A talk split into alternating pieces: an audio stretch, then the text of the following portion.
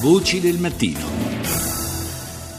Do il buongiorno al dottor Giovanni Rezza, epidemiologo, direttore del Dipartimento Malattie Infettive dell'Istituto Superiore di Sanità. Buongiorno dottore. Buongiorno a voi. Abbiamo sentito di questa situazione in Toscana, va avanti ormai da, da oltre un anno. Eh, lei che idea si è fatto del perché eh, ci sia questa concentrazione di casi, poi in una parte in realtà della regione soprattutto? Molto difficile dirlo perché evidentemente eh, il meningococco eh, gira eh, con una velocità di circolazione più alta del previsto proprio in quella fascia della Toscana che va da Firenze eh, al mare, come se si spostasse eh, da est verso ovest per fortuna non da nord verso sud eh, o da sud verso nord perché eh, è colpita sempre quella fascia.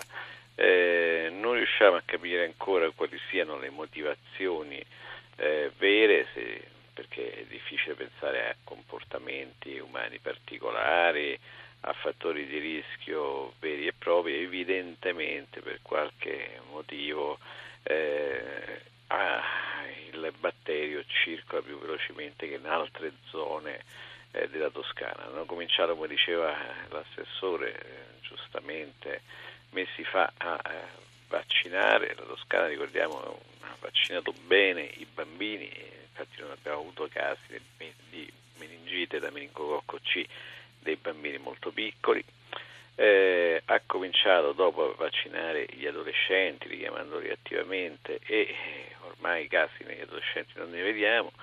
Il presupposto teorico è che se si vaccinano gli adolescenti che sostengono la trasmissione dell'infezione viene protetto anche il resto della popolazione, invece continuiamo a vedere mm. casi nelle persone più adulte. Evidentemente dobbiamo fare uno studio specifico per capire dove circola il meningococco, circola anche fra le persone più anziane. Ma il ceppo, il ceppo contro il quale vengono normalmente vaccinati i bambini, intendo a livello nazionale, è il, non è quello B?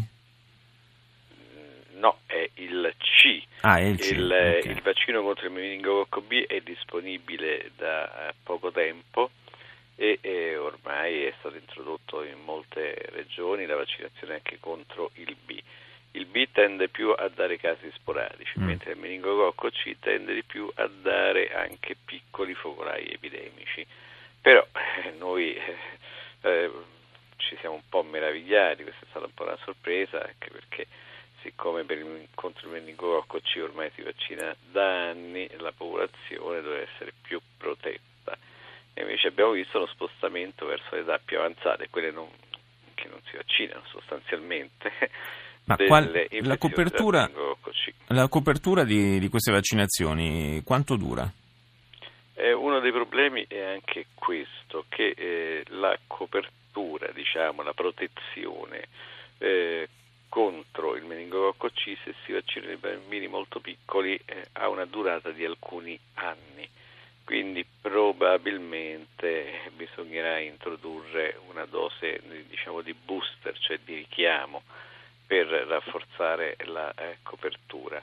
Un'altra cosa che stiamo facendo appunto è anche studiare quanto dura la protezione contro il meningococco C una volta che una persona viene vaccinata, perché gli unici studi che sono stati fatti fino ad ora sono stati fatti in Inghilterra che è il paese più colpito, mm. perché curiosamente il meningococco ha una incidenza più elevata in alcuni paesi del nord Europa come in Inghilterra rispetto per esempio all'Italia.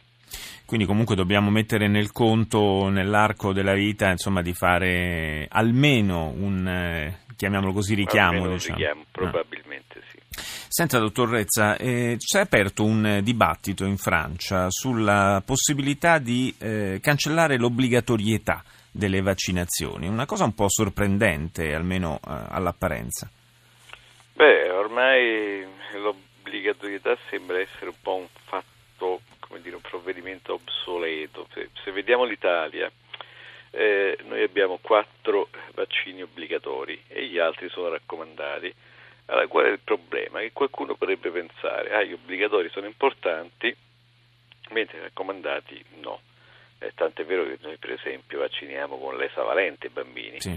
E una delle polemiche che si fanno più spesso è quella, ah, ma io sono costretto a vaccinare non solo contro i quattro vaccini obbligatori, ma anche contro altre, le altre due malattie per le quali i vaccini non sono obbligatori. Una di queste, per esempio, è eh, la meningite da emofilo B, che è stata praticamente sconfitta quasi del tutto dalla eh, vaccinazione, l'altra è la pertosse. Eh, noi invece riteniamo che la vaccinazione contro la meningite da emofilo B e contro la pertosse siano almeno altrettanto importanti che le altre vaccinazioni, cioè quelle obbligatorie. Allora che succede? Che addirittura mantenere questo doppio binario delle obbligatorie e delle raccomandate può essere addirittura controproducente perché le persone dicono ah, perché devo vaccinare contro eh, malattie per le quali i vaccini non sono obbligatori.